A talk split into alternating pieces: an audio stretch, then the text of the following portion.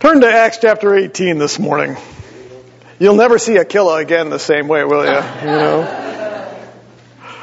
Acts chapter 18 this morning. Whoops, let me get back where I need to be here. So I've always been more of an optimist than a pessimist, um, which means I'm generally not prone to too much discouragement, though doesn't mean that I don't get discouraged or that I don't go through periods of discouragement. But would that be right, Amy, that I'm probably more of an optimist than a pessimist? She's got that look on her face. So, um, when we think of, yeah, she said yes, by the way. Good girl, good girl. When we think about the Apostle Paul, what do you think of? You generally think of him as being somebody who would get discouraged easily, or somebody who would maybe need some encouragement. You know, he faced an awful lot. We've read about this. We'll see it again today. But boy, he sure went through some abuse, didn't he? And it's interesting to think so much of what we find in the scriptures with him is this bold, courageous young man. I don't know how young he was, but that's the impression you get, kind of just moving forward from city to city. And in fact, we remember the time where he was taken outside the city and um, beaten, stoned, left for dead, and he gets up and decides to go back in, right? That's kind of the picture we have of him. But and I can't say this with a tremendous amount of certainty or degree today, but when we look at the text today, he arrives at Corinth. And there are some hints in the text that suggest that he may have been a little discouraged. He may have had a little bit of fear, which personally I think we could probably understand because even the strongest, most courageous individuals, some of the, you know, you think about Navy SEALs and all that, I don't think you'd find any of them that would say that as courageous as they are running into battle, that they would say, oh, I'm never afraid, never discouraged. They may not show it, and that's, I think, what we see with the Apostle Paul. And so there's some things in this text today um, that kind of hint at the fact that there may have been some discouragement, some fear, if you will. And so as I've gone through this um, study, there were a number of other things that I thought about that I believe would have encouraged the Apostle Paul. So that's the approach I'm going to take with the text today, that there are at least five things in this text that I believe encouraged the Apostle Paul and enabled him to do what he did. And so we're going to focus on that. The first thing that I want to see is that the Lord encouraged the Apostle Paul with ministry partners and friends. And that's going to be critical. If you look at verse 8 or verse 1 of chapter 18, it says, After these things he left Athens and he went to Corinth. Let's look at that a little bit. Corinth was a fairly new city. It was less than 100 years old. It was built by the Romans. It was the, you know, it was pretty, pretty large, about 200,000 people. It was larger than Athens, so by um, ancient Near Eastern standards, it was a very large city. It wasn't the largest, but it was big. It sat on this small little area. It was a very narrow piece of land. It was 20 miles long by 5 miles wide, and it sat between two very large bodies of water, and there were ports there. And so it became critical to Rome at that time because almost all of your trade routes kind of went through there. In fact, in order to have to not go around a large peninsula, they would come into the port and then just carry their boats across or their supplies across that little five mile stretch. So there were sailors coming in and out all the time. It was a major trade route, not just east and west, but even north and south. It separated the Greek mainland from the rest of the, the um, from the peninsula there. It was really a pretty strategic city filled with military. All the people in the Roman Empire would travel through Corinth at some point generally. Much like Athens, Corinth was also a very religious city. It was filled with Egyptian, Roman, and Greek cults. There were temples and shrines dedicated to gods all over the place. You know some of them, Apollos. Poseidon, who is Poseidon? Any of your kids know? God of the sea. There was also a very large temple to the Greek goddess Aphrodite, which stood on a place called the Acrocorinth, which was a 1900 foot tall plateau, and the temple sat right up there. The other thing that Corinth was known for, and some of you may know this already, was for its licentiousness and its immorality. I'm going to quote to you from a commentary by William Barclay. I'll just read this to you. It gives you an idea of what Corinth looked like at this time. She, meaning Corinth, had a reputation for commercial prosperity. In other words, a very rich city. But she was also a byword for evil living. The very phrase to live as a Corinthian had become part of the Greek language and meant to live with drunkenness and immoral debauchery. One late Greek writer tells us that if ever a Corinthian was shown on stage in a Greek play, he was shown as a drunk. The very name Corinth was synonymous with debauchery, and there was one source of evil in the city which was known above everything else in the civilized world. Above the isthmus towered the hill of the Acropolis, and on it stood the great temple of Aphrodite, the goddess of love. To that temple there were attached 1,000 priestesses who were sacred prostitutes. And in the evening they would descend down from the Acropolis down into the city and they would ply their trade among the streets of Corinth. You can imagine why it was a popular place for sailors. Until there flourished far more recondite vices which had come in with the traders and the sailors from all over the earth until Corinth became not only a synonym for wealth and luxury, drunkenness and debauchery, but also for filth. That was the city. And Paul arrives here all by himself. We see that in verse 1. He shows up here. He had actually left Timothy and Silas back behind at Athens before he came here. And so he comes into the city and I immediately wonder what Paul must have thought. When I moved to Columbus, I was kind of a small town boy. I grew up in Green Bay, Wisconsin. At the time, maybe the population was 80,000 people.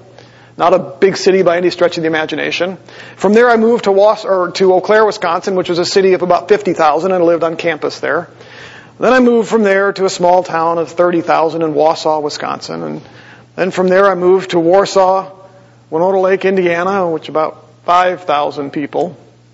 Rush hour was literally a two minute drive across town. And when I got ready to move to Columbus, Ohio, I was a little bit freaked out.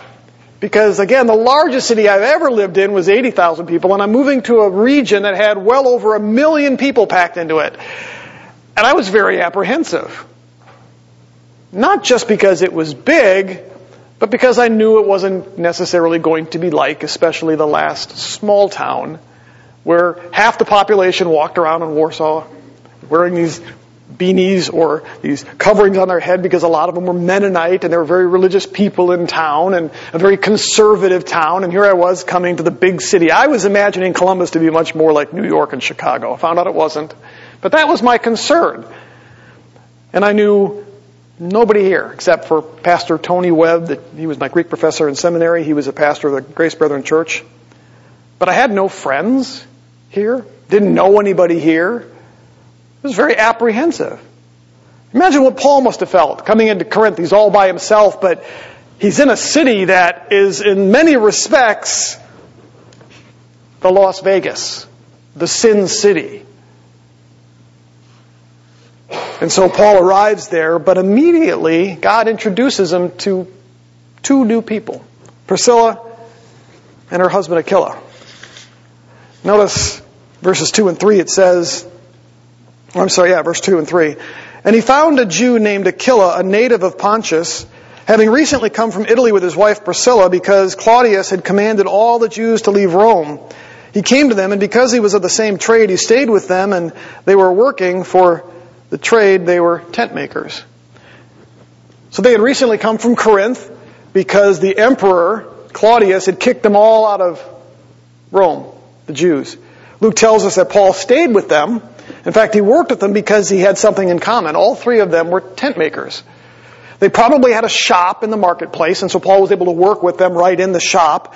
But the impression here is that Paul also lived with them now, there's some debate as to whether or not Priscilla and Aquila were actually saved at this point. There's not enough in the text or even the rest of the Bible to really tell us whether or not they were. There are some who believe they probably were, come having been kicked out of Rome. The reason that Claudius kicked the Jews out of Rome was primarily because of debates and arguments over somebody he called Chrestus. Sound familiar? And so it's possible that Priscilla and Aquila knew of Jesus or came to Christ in Rome not really sure. Others argue that they probably came to Christ under Paul's tutelage and evangelism, and that's also possible as well. We don't really know, but what we do know is that Paul felt comfortable around them. He worked with them on a daily basis. He lived with them. He at least had in common with them a shared Judaism, a shared faith in Yahweh, if you will. But what we do know about them is ultimately they do get saved. If they're not saved at this point, they clearly do because they become ministry partners of Paul. And we see their influence with Apollos in the next chapter. We see them in the rest of the scriptures. So whether they were saved or not is not the important thing. The important thing here is that they were a tremendous encouragement to the apostle Paul. Provided him a place to work, a place to live, people of um, of a shared faith to at least some degree being Jews. Think about what this must have been like for Paul. He'd just come from Athens where he had only a few converts, all of whom were Gentiles. And he actually spent the days reasoning and debating and arguing with the Gentiles and the Jews in the synagogue, and yet there were only a few. He even spent time at the Areopagus preaching in front of probably thousands of people. I wouldn't say that it was a huge successful ministry that Paul had just left and moved on to Corinth. There was a lot of hard work in Athens. Remember, his heart was stirred and he was troubled. I doubt that emotion had left him. And I'm certain as he probably left Athens and moved on to Corinth, there might have been a little bit of discouragement in his mind, thinking, didn't have as many converts there as maybe he had hoped. He had left this city behind knowing what they were facing, if you will. That's speculation on my part, but I could imagine that's the case. Would you not feel the same way if you spent time sharing and witnessing with people, knowing that they had rejected you and rejected the gospel, and you're now leaving and you're wondering what may face them? Knowing that your heart's desire was for them to know Christ. And so, Paul here, and then he ends up in this city. He's by himself. He left Silas and Timothy behind. He's in, again, the sin city of Greece. So he's all alone. And lo and behold, the first people he meets are Priscilla and Aquila. Fellow Jews, provide him with a place to stay, a way to make a living, a place to work, which also then gave him opportunity to teach within that environment because he's talking to people in the marketplace. God naturally brings people into his presence to buy his tents or to walk through the marketplace. It's interesting because they actually became pretty significant companions and friends to the Apostle Paul. They became his traveling companions. If you look at verses 18 and 19, we're going to see that they actually um, went to Corinth. We'll just jump down to that real briefly here. And also some of the epi- oops, I'm back in 18 here. 18 verses 18 and 19, we see that Paul, having remained many days there, took leave of the brethren and he set out for Syria, and with him Priscilla and Aquila. In other words, they traveled with him. They became his traveling companions in ministry. They also served the church in Ephesus. We see, remember, when they um, witnessed, and we'll see this, uh, what, next week, where they work with Apollos to better teach him the understanding of the ways of the Lord. And so we see that they're ministry partners with Paul. They're working in his stead. We find, or in his stead. We find that um, Paul does that often. He works with people, trains them, and then has them also serve on his behalf. He did that with Timothy and, and Silas. He left them here at Athens. We see that elsewhere where he sends Timothy over to um, Ephesus near the end of his life to minister. And so Priscilla and Aquila, we find out, minister on behalf of Paul, not just here, but in other places as well. We find out that in 1 Corinthians 16 verse 19 that they had a house church of their own. We find two places where we're told that they have a house church. One was in Ephesus, it appears, and one was possibly in Rome when they went back to Rome for a brief period of time. So they are opening up their home and hosting churches in their homes. Paul in Romans chapter 16 verse 3 refers to them specifically as my co-workers in Christ. We also find that Paul says that during the riot that takes place in Ephesus, before he's kicked out, it says that they even risked their lives for Paul. They put their own lives on the line. We don't have any more details other than the fact that there was a big riot in, in Rome, or I mean in Ephesus, and that Paul says, they put their lives on the line for me. If you remember, Paul was prohibited. Actually, I don't, I get lost track of where we're at sometimes, what we've talked about, what we've not, because I'm six weeks ahead of you folks. But when they have the riot in Ephesus, um, Paul wants to go back in to address the crowds, and the brethren won't let him do that. It might have been Priscilla and Aquila that were there arguing, don't, Paul. But regardless, they risked their lives for him. We know that they went back to Rome at some point and again hosted a church in their house. The last thing we learn about them, 2 Timothy chapter 4 verse 19 is Paul when he writes to Timothy who he left in Ephesus, Priscilla and Aquila are back in Ephesus. So they had gone to Ephesus with Paul after this. They spent time there ministering on Paul's behalf. At some point they went back to Rome, their home, for a very short period of time. And then they went back to Ephesus to continue ministering. And Paul references that when he's writing to Timothy. And so my point in bringing all this up is that here are these two individuals. Paul goes to this city, again, a very challenging city, by himself, and immediately God provides him with these two new friends and coworkers that we find hang with Paul the rest of his life, become his coworkers. What a tremendous encouragement that must have been. I oftentimes think about my own ministry and my own life and the way that God has surrounded me with people. You know, I, when I left um, Eau Claire after I graduated, I moved to Wausau, Wisconsin. I had a friend there, but didn't really know anybody else. But that's where I met Pastor Krenz. That's where I met the Nuttings, who to this day, you know, we when we went home for this summer, they joined us to go up to Door County for a while. You know, they made me a part of their family. Um, I can still think of the impact that they had on me in my ministry before I went to seminary. Then when I went to seminary, almost immediately I was introduced to a couple of other single guys. Most of the folks that I went to seminary with were all married. But there were a handful of other young guys, much like myself. And I think about the impact. I was talking to one of them the other night. We talked on the phone for three hours. And um, I, I, was just reminded how, as I look at each one of these individuals, um, I still am encouraged by their ministries. One of them is a pastor up in Northern Ohio, and I see his stuff online. Every once in a while, I'll watch one of his sermons. I see Jeff out in Nebraska, the one I talked with the other night.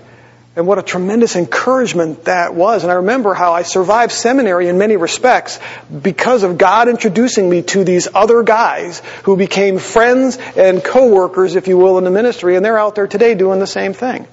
And all these guys are solid guys. one of the things I shared with Jeff was I'm almost shocked and amazed because we see so many go out into ministry and compromise and fall apart and I can rattle through a long list of names of people that we all once looked up to that kind of went, what in the world happened? And yet I look at each one of these guys and they're all pastoring kind of small churches, you know, and just doing these amazing things with God. What an encouragement that is. I think about Dustin here. In spite of his joke this morning, he's been an encouragement to me. When I first, when we first started talking about maybe starting something, uh, my heart wasn't in starting another church. I love teaching, you know, but the thought that Dustin was willing to join us in that was a tremendous encouragement to me because he's able to teach but he's able to study with me as well, but just the conversations we have on a regular basis. God has a way of doing that, and I'm sure it's true in your lives as well, where God has brought alongside you not just friends, but people who are Christians that you have to consider as co-workers. They're in it just like you are. And that's what we see the Lord do here with Paul as he comes to the city. I'm, I'm, I'm amazed as I, as I look at Paul in the way that every city that Paul went to, God somehow did this for him. And so one of the first things I see here is the Lord encouraged the apostle Paul by the friends and the coworkers that he placed alongside him, sometime right out of the blue, like he did here. Let's look on to the next one. The second thing I see here is that the Lord encouraged Paul by providing for him or through his provision. We're going to read verses 4 through 5. And he was reasoning in the synagogues every Sabbath and trying to persuade Jews and Greeks. But when Silas and Timothy came down from Macedonia, Paul began devoting himself completely to the word, solemnly testifying to the Jews that Jesus was the Christ. I have to imagine as he saw Silas and Timothy show up that that in and of itself was probably a huge encouragement. You know, remember he refers to Timothy as his son in the faith. I often think of that when I think about Pastor Krenz and how, you know, he's like a second dad to me in so many respects. Um, that's the way Timothy was to Paul. So I imagine as Paul was there, he sees Timothy, and remember, they didn't have texting or email or phone calls. They would generally have an idea, maybe, of when somebody was expected. They knew what the travel time was, and I'm sure he probably told Timothy or Timothy and um, Silas, "Come join me in a few weeks. Come join me in a month." Whatever it was. So he probably had a general idea, but you could imagine how it must have been a surprise all of a sudden to see Timothy and Silas show up. What a huge encouragement that must have been. But there's another reason why Paul would have been encouraged by their arrival. Part of it is that it would have freed him up from the work that he was doing. Think about this for a moment. Paul was an evangelist. His heart was in full-time ministry. He made it a point, however, of making tents so that he could provide for not just his needs, but the needs of his men. So he would work with his hands. He's proud of this. He mentioned this to both the Corinthians and the Thessalonians that he worked with his hands so that he wouldn't be a burden to them. It was an example that he set. So for this reason, he was somewhat limited when he arrived at Athens. Remember, he's now making tents, working with Priscilla and Aquila. So his time is now divided between those conversations and having to make the tents. However, when Silas and Timothy arrived, notice what the text says that he was able to completely devote himself to the Word. So with Timothy and Silas coming, Paul was able to now stop working full time making tents and completely devote himself to full time ministry now. Now, one reason he was able to do this was because Silas and Timothy brought with them a financial gift from the churches of Macedonia. If you look at 2 Corinthians chapter 11 with me,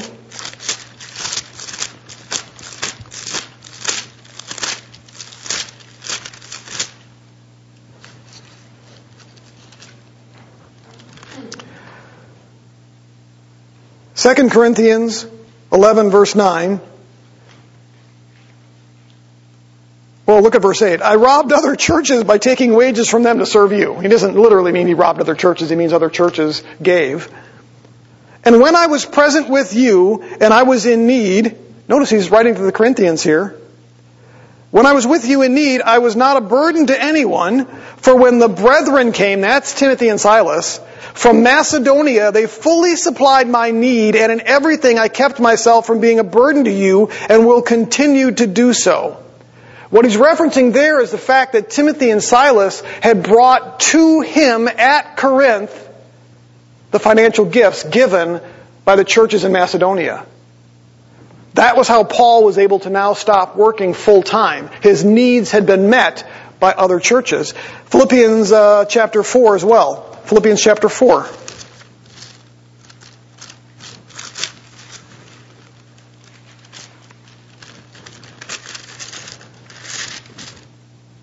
Verse 10.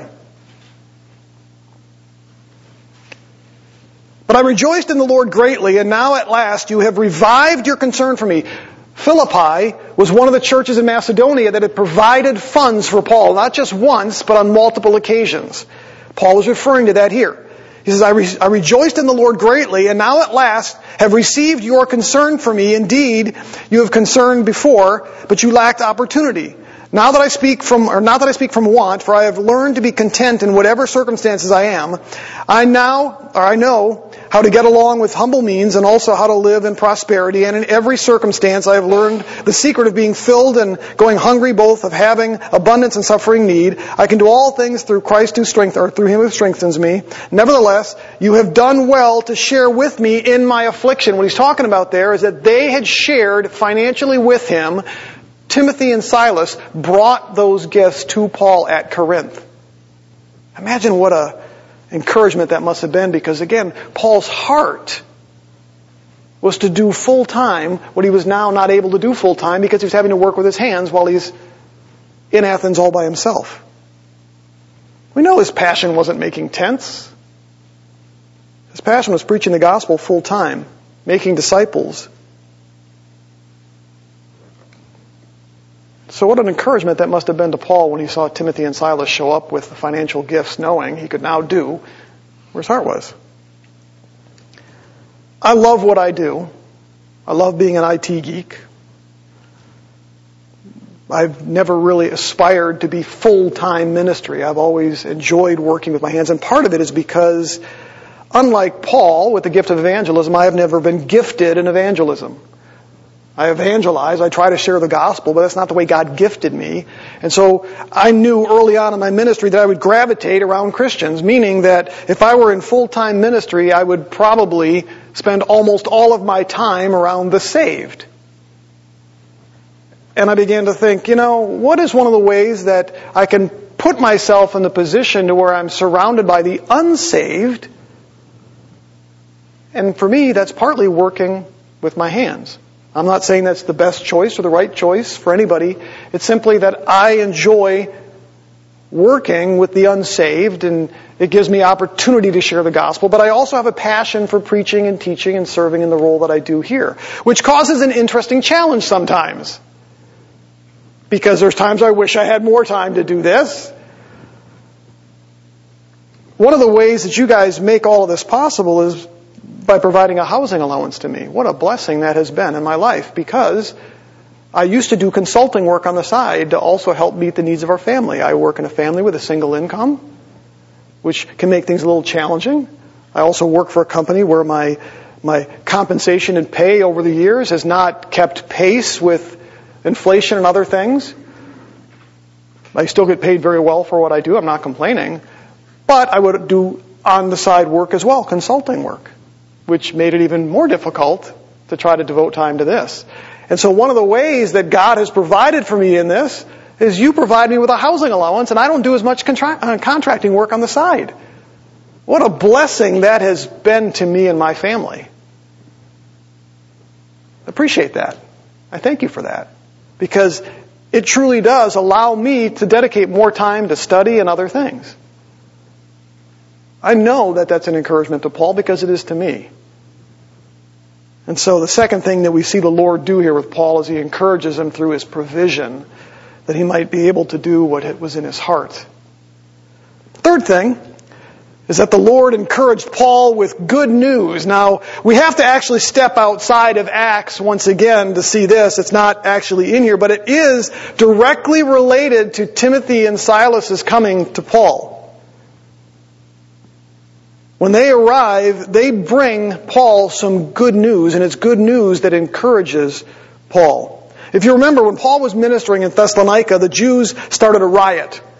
And he was ultimately sent away by the church under the cover of night for his own safety. That actually is from Acts chapter 17. So he was run out quickly, probably before he felt like his ministry was done there, but because of his own safety, he was run out of the city, or left the city. The same thing then happened at Berea, and after Paul left Berea, there are two things on his mind. I want you to turn to 1 Thessalonians chapter 2, and we're going to keep our finger there for a little bit.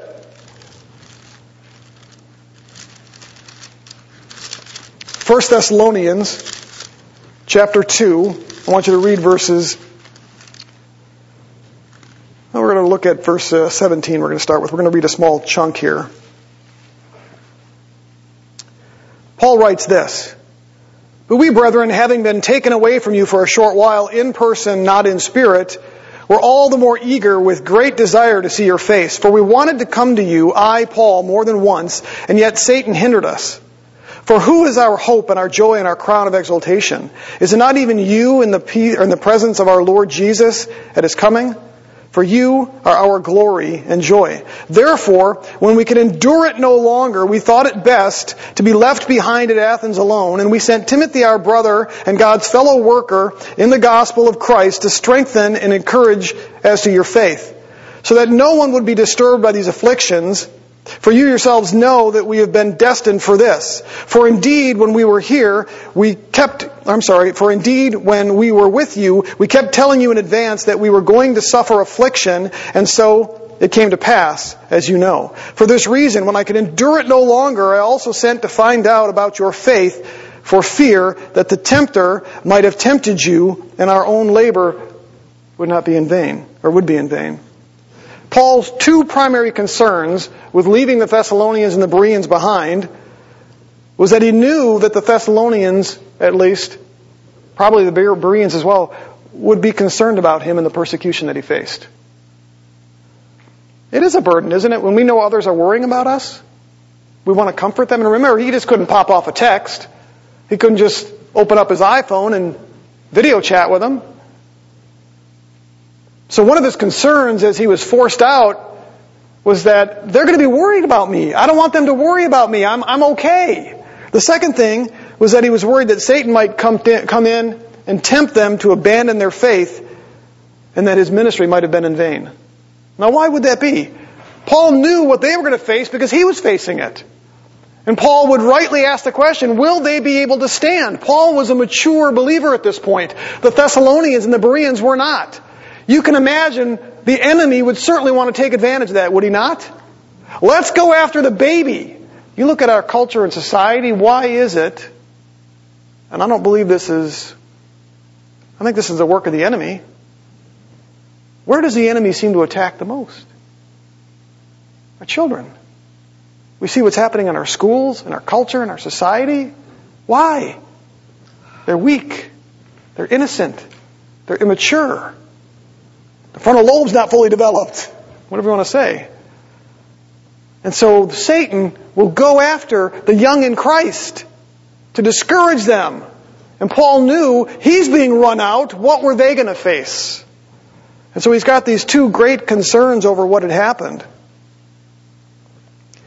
Well, by the time he makes it to Athens, he says here that he can't stand it anymore.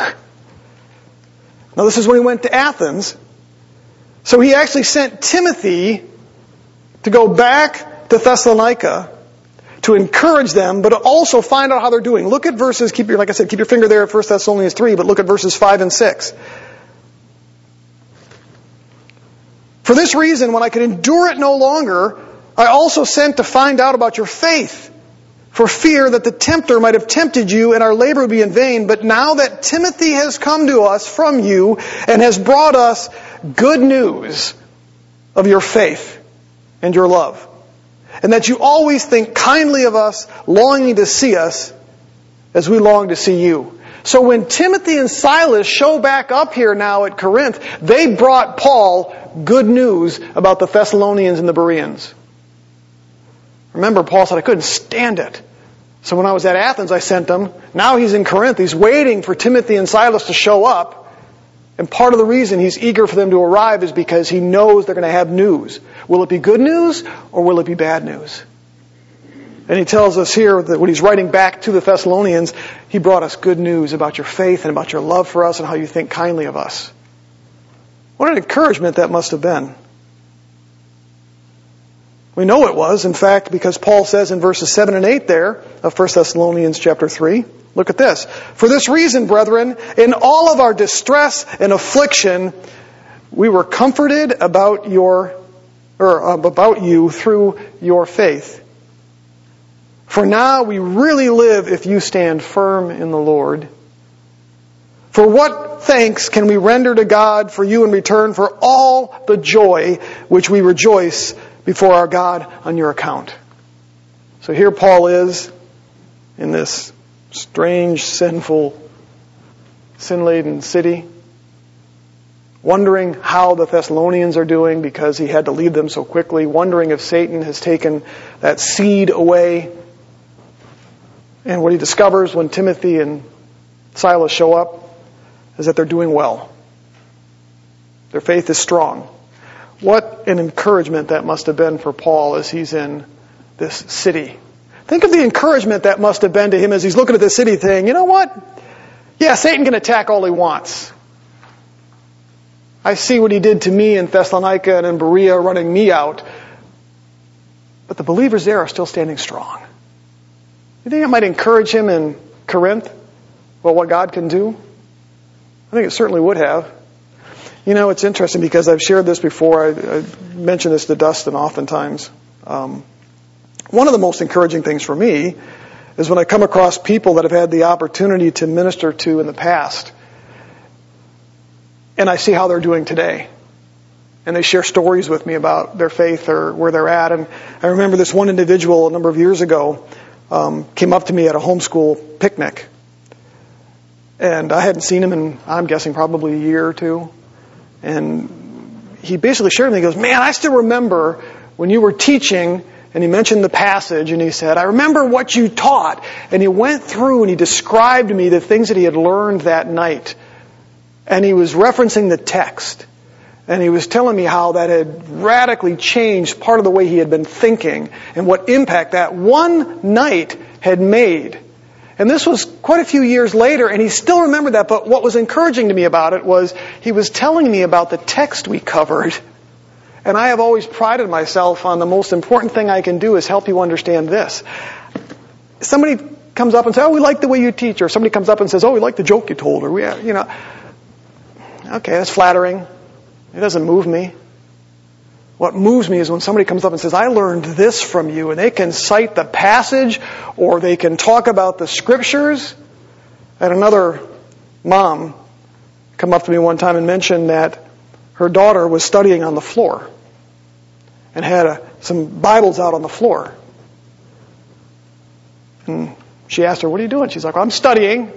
And she had different versions of the Bible out. And when the mom asked her, Why are you doing that? She's like, Because Pastor Mike does that. That's an encouragement. When you find out how others are doing, think about that in your own lives. Have there ever been those that you've counseled or you've helped with something or maybe you've walked them through something and it impacts them? You learn about it a little bit later, what an encouragement that is. Kind of tells you your ministry is worth it, right? And so Paul, as he's looking back on this, I believe that he was encouraged by the good news that the Lord had brought him, and I think the Lord does that oftentimes for us, just as a way to encourage us. Let's look at the fourth way that the Lord encouraged Paul. I believe he encouraged him with his sovereignty. We're going back to Acts chapter 18. Acts chapter 18. I'll read this in a bit, but can you imagine how discouraging it must have been for Paul to see the majority of his fellow Jews constantly reject the gospel, city after city. It was always the Gentiles. Some Jews came to Christ, obviously. The Bereans were a, a, a great example of that, but most of the time it was kind of like handful of Jews and a bunch of Greeks. And Paul was a Jew. You know, he, his heart was for the Jews. If you remember what he talks about in the book of Romans, where he basically his heart longed for the Jews. Imagine how discouraging it must have been. In fact, in Romans chapter 9, Paul said this, For I wish, for I could wish that I myself were accursed, separated from Christ, for the sake of my countrymen, my Jews, my kinsmen according to the flesh. I imagine it was something he struggled with. It's probably discouraging. to make things even more discouraging, they didn't just reject him, but they threatened him, persecuted him, beat him, jailed him, and run him out of the synagogues in city after city after city. I wonder how I would do with something like that. We see a similar response here in Corinth. Um, must have been pretty discouraging at times to fall, walk away from his fellow Jews. Look at um, verse 6 of chapter 18. But when they, the Jews, resisted and blasphemed and shook out his, or he shook out his garments and he said to them, Your blood be on your own heads. I am clean, for now I will go to the Gentiles. I don't imagine that was easy for Paul because he knew the consequences. I've shared this before as well when I hear Christians um, talk about the rapture and wanting to be taken away. I think, it's, yeah, we'd all love that. But oftentimes in the context of things are really getting bad here, and sometimes it's even, you know, in reference to um, all the wickedness we see and everything else. And so there's almost this, you know, well, Jesus needs to just take us out of here, you know. And my concern with that is what happens when he does that. It is wrath and judgment. And so, on the one hand, while we are anxiously waiting for Christ to return and to take us, the thing we have to balance that with is what the world will ultimately face and the wrath of God and the eternity that they will face as a result. I want to say this bluntly. I don't know that we ought to be rejoicing in that fact. If anything, our heart, if we were standing here today and we saw Christ return in the sky, it ought to be a mix of rejoicing and excitement to see Him, but concern over those who don't know him. And I imagine as Paul looked at these Jews right here as they were rejecting him once again, and he has to look at them and say, Your blood be on your own head. I imagine that is something that crushed him in his spirit as he did it. Now he might have left Corinth discouraged has it not been for what God actually did next. And this is where I believe God encouraged him with his sovereignty. Look at verses 7 and 8. He left the synagogue there. He's essentially forced out of it. Then he left there and he went to the house of a man named Titius Justus, a worshiper of God, and get this, whose house was right next door to the synagogue. Crispus, the leader of the synagogue, believed in the Lord with all of his household, and many of the Corinthians, when they heard, were believing and being baptized. So, first, when Paul was forced out of the synagogue, God immediately provides him with another location, another place, his provision there for him to teach. And it just so happens to be right next door to the synagogue, which means any of the Jews coming to the synagogue now have to walk by this place. Interesting that the Lord set up shop right there, right next door. In other words, he didn't take Paul's influence away from the Jews. Uh, we are told here that Titius Justus was a worshiper of God, which meant that he was a God-fearing Gentile. It's used about Lydia. We saw that in Acts chapter 16. The language that Paul uses that he departed from there and went to the house means that he literally set up his teaching shop there, if you will. He took up residence there at the house, maybe not to live. He was probably still living with Priscilla and Aquila, but he made that his primary venue for teaching, right there at the house of this man that the Lord provided. Now, Luke doesn't tell us whether Titius was a Christian. At a minimum, he was open to Paul teaching and using his house. This would have been very strategic, again, because of the Jews having to walk literally right past it. So that's the first interesting coincidence, if you will. We'll call it God's providence. It really is. But then the Lord does something even more ironic. Notice it says here that he actually saves the synagogue leader in all of his house. So the Jews kick him out. He takes up residence next door. I would imagine, and this is purely speculation on my part, but I would imagine that the synagogue leader here has to walk past Titius Justus's house every day as he strolls to work at the synagogue. And maybe one day Paul is kind of sitting out there and maybe he was tweaked a little bit. And so Paul is able to have conversation with him and ultimately it says he and his whole entire household get saved. That's a bit ironic. They kick him out of the synagogue and now the synagogue leader gets saved and his whole entire family. Now, in an even additional ironic twist. It says that not only Crispus got saved, but quite a few of the Gentile Christians actually, or Gentile Corinthians now actually hear about all of this. And it says that they were believing and baptized as well.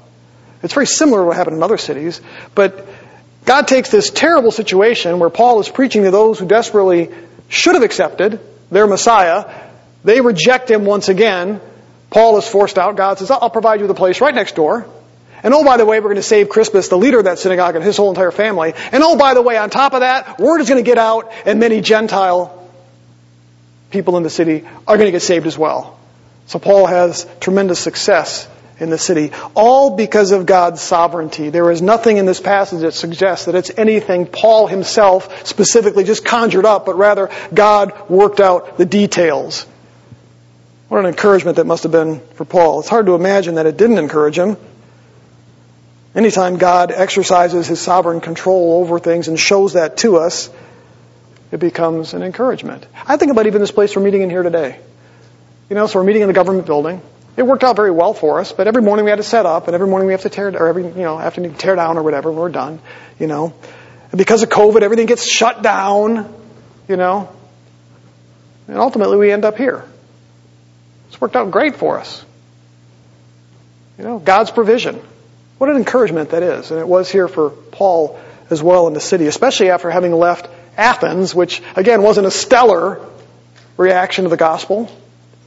And here going to a city that is much more corrupt, if you will, and the response is much more significant because of God's sovereignty. One last thing I want to focus on. The last way I believe that the Lord encouraged him here was through his divine protection.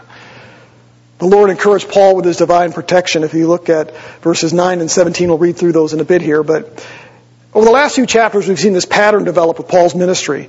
Um, he would enter a city, begin preaching the gospel at the synagogue.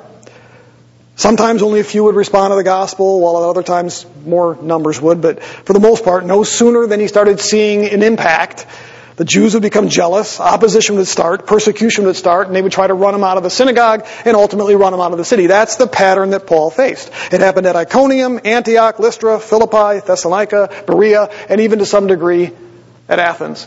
That was the pattern. Paul knew that going into every city. If he didn't, then he wasn't as bright as we think. We know he probably figured out the pattern. Lord, I'm going into the city. I know this is the way it's going to play out. Paul even says elsewhere, I know what to expect. When he's going to Jerusalem, he said, I know what to expect. He figured it out. And so that was the pattern. The same thing would happen here at Corinth, based on just the pattern. Look at verses 9 and 10 of chapter 18. And the Lord said to Paul, now why would he say this? The Lord said to Paul, in a night or in the night by a vision, do not be afraid any longer, but go on speaking and do not be silent, for I am with you, and no man will attack you in order to harm you, for I have many people in this city. Now, the, the reason the New American Standard translates this is do not be afraid any longer, and the any longer is in italics, is because the word and the, and the um, grammar, the syntax that's used for that suggests that Paul might have been afraid. Makes sense.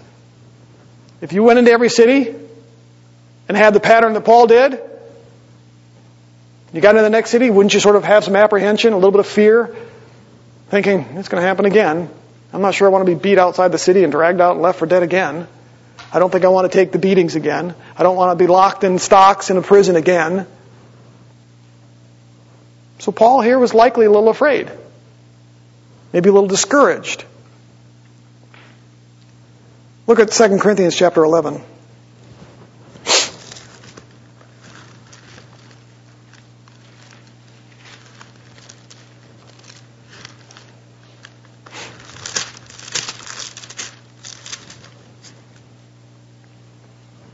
We've seen this before, but I think it's good for repeating. 2 Corinthians chapter 11, verse 23. Are they servants of Christ? I speak as if insane. I more so, and far more labors, and far more imprisonments, beaten times without number. Can you imagine that beaten so many times you've already forgotten count, lost count? Beaten times without number, often in danger of death. Five times I received from the Jews 39 lashes. Three times I was beaten with rods. Once I was stoned. Three times I was shipwrecked. A night and a day I've spent in the deep, meaning in the water. I have been on frequent journeys in dangers from rivers, dangers from robbers, dangers from my countrymen, dangers from Gentiles, dangers in the city and dangers in the wilderness, dangers on the sea, dangers among false brethren. I think he's in some dangerous spots there, right? I've been in labor and hardship through many sleepless nights and hunger and thirst, often without food and cold and exposure. Apart from such external things, like that's not enough, there's the daily pressures of me of concern for all the churches. Who is weak without my being weak? Who is led into sin without my intense concern? That was Paul's life. But what does Paul do here at Corinth? He makes him a promise. Now, that's not a promise that applies to the rest of Paul's life, but it's for this moment, it's for this time while he's in Corinth. Maybe this was a time where he was struggling specifically more with some discouragement or fear than he was at others. We go through periods like that, don't we? Where sometimes our faith is strong, and there's sometimes where it's a little weaker. Maybe that's one of these times for Paul. And so he makes him a promise about this specific time and place, and he does three things. One, he said, I'll be with you. The second thing he says is, no one's going to harm you, physically harm you. And then he says, I've got some peeps in the city. Not those little marshmallow things, but some people in the city. There's no doubt Paul was encouraged. If you look at verse 11, we're told about this. And he settled there a year and six months teaching the word of God among them. Paul normally didn't stay in a city that long. He stayed in Ephesus for almost three years, but that was rare. He normally wasn't in a city very long, a few months. But here, after the Lord told him, don't worry about it, Paul decides to stick around for a year and a half. He was encouraged by what the Lord did. He trusted the Lord in this. It wasn't long before the opposition started. We're going to see God fulfill this promise to him. Look at verses 12 through 14, or 12 through 18. But while Gallio was proconsul, that's kind of like a governor of Achaia, the Jews with one accord rose up against Paul, there's the pattern, and brought him before the judgment seat. Now, brought him before is probably not an invitation. We've seen the pattern in the past. They drag these people, pull them out of their homes. Sometimes they beat them or bruise them. It's not all said that here, but you know this probably wasn't just, come along, Paul. We invite you. Here's your summons. Show up on the date. No. They brought him before the judgment seat, saying, This man persuades men to worship God contrary to the law, but when Paul was brought, or when Paul was about to open his mouth, Gallio said to the Jews, If it were a matter of wrong, or a vicious crime, uh, O Jews, it would be reasonable for me to put up with you. But if there are questions about words and names about your own law, look after it yourselves. I am unwilling to judge of these matters. And he drove them away from the judgment seat, and they took hold of Sosthenes, the leader of the synagogue, and began beating him in front of the judgment seat. But Gallio was not concerned about any of these things. So what we find here is before Paul can even, even open his mouth, the Lord steps in does exactly what he promised Paul he would do. They may have dragged him in front of there, but they didn't beat him, they didn't bruise him, they didn't whip him. So he remained unharmed. Exactly as the Lord said. Now, this Sosthenes was probably one of their own. He was a fellow Jew. Later on in the scriptures, 1 Corinthians 1, it sounds like he probably got saved ultimately. But at this point, he was probably just another Jew that they weren't happy with. He was part of the synagogue. The Jews probably weren't happy that he had let Paul do what Paul did, so they decided to beat him instead. But Paul, we're told even after this, that he then decided to remain many days longer. Talk about building his confidence. Seeing the Lord protect him led to him even sticking around longer in the city. And again, it's a hostile city at this point. And you may wonder, this is a side note, you may wonder why Paul protected, or the Lord protected Paul at this time and not others? I have no idea. Paul probably would say, I don't know. He says in 2 Corinthians chapter 12, I'm well content with weakness, with insult, with distress, with persecutions, with difficulties, for Christ's sake, for when I am weak, then I am strong. I think that would be Paul's response. I can't tell you why he didn't protect Paul in every city. All I know is that every time Paul suffered, the Lord used it to promote the gospel. And Paul was content with that. But in this particular instance, when Paul needed it most, the Lord intervened. I believe he did it to encourage Paul. Let's just wrap this up. So we've seen these different ways that the Lord encouraged Paul. I think as we think about that, we can see maybe the way the Lord did it for us. I think about, can you remember a time when the Lord brought new friends or other Christians into your lives that served as a way of encouraging you? Can you think about a time when the Lord provided exactly what you needed at the moment you needed it? And did that encourage you? Was there a time when you were worried or concerned and the Lord brought you some good news and it encouraged your heart? Have you ever seen Him do something in your life that you knew was clearly His sovereign hand and it couldn't be explained any other way and it encouraged you? Maybe there's times where you know He's protected you. All of these things, I believe, are God's way of encouraging us, are they not?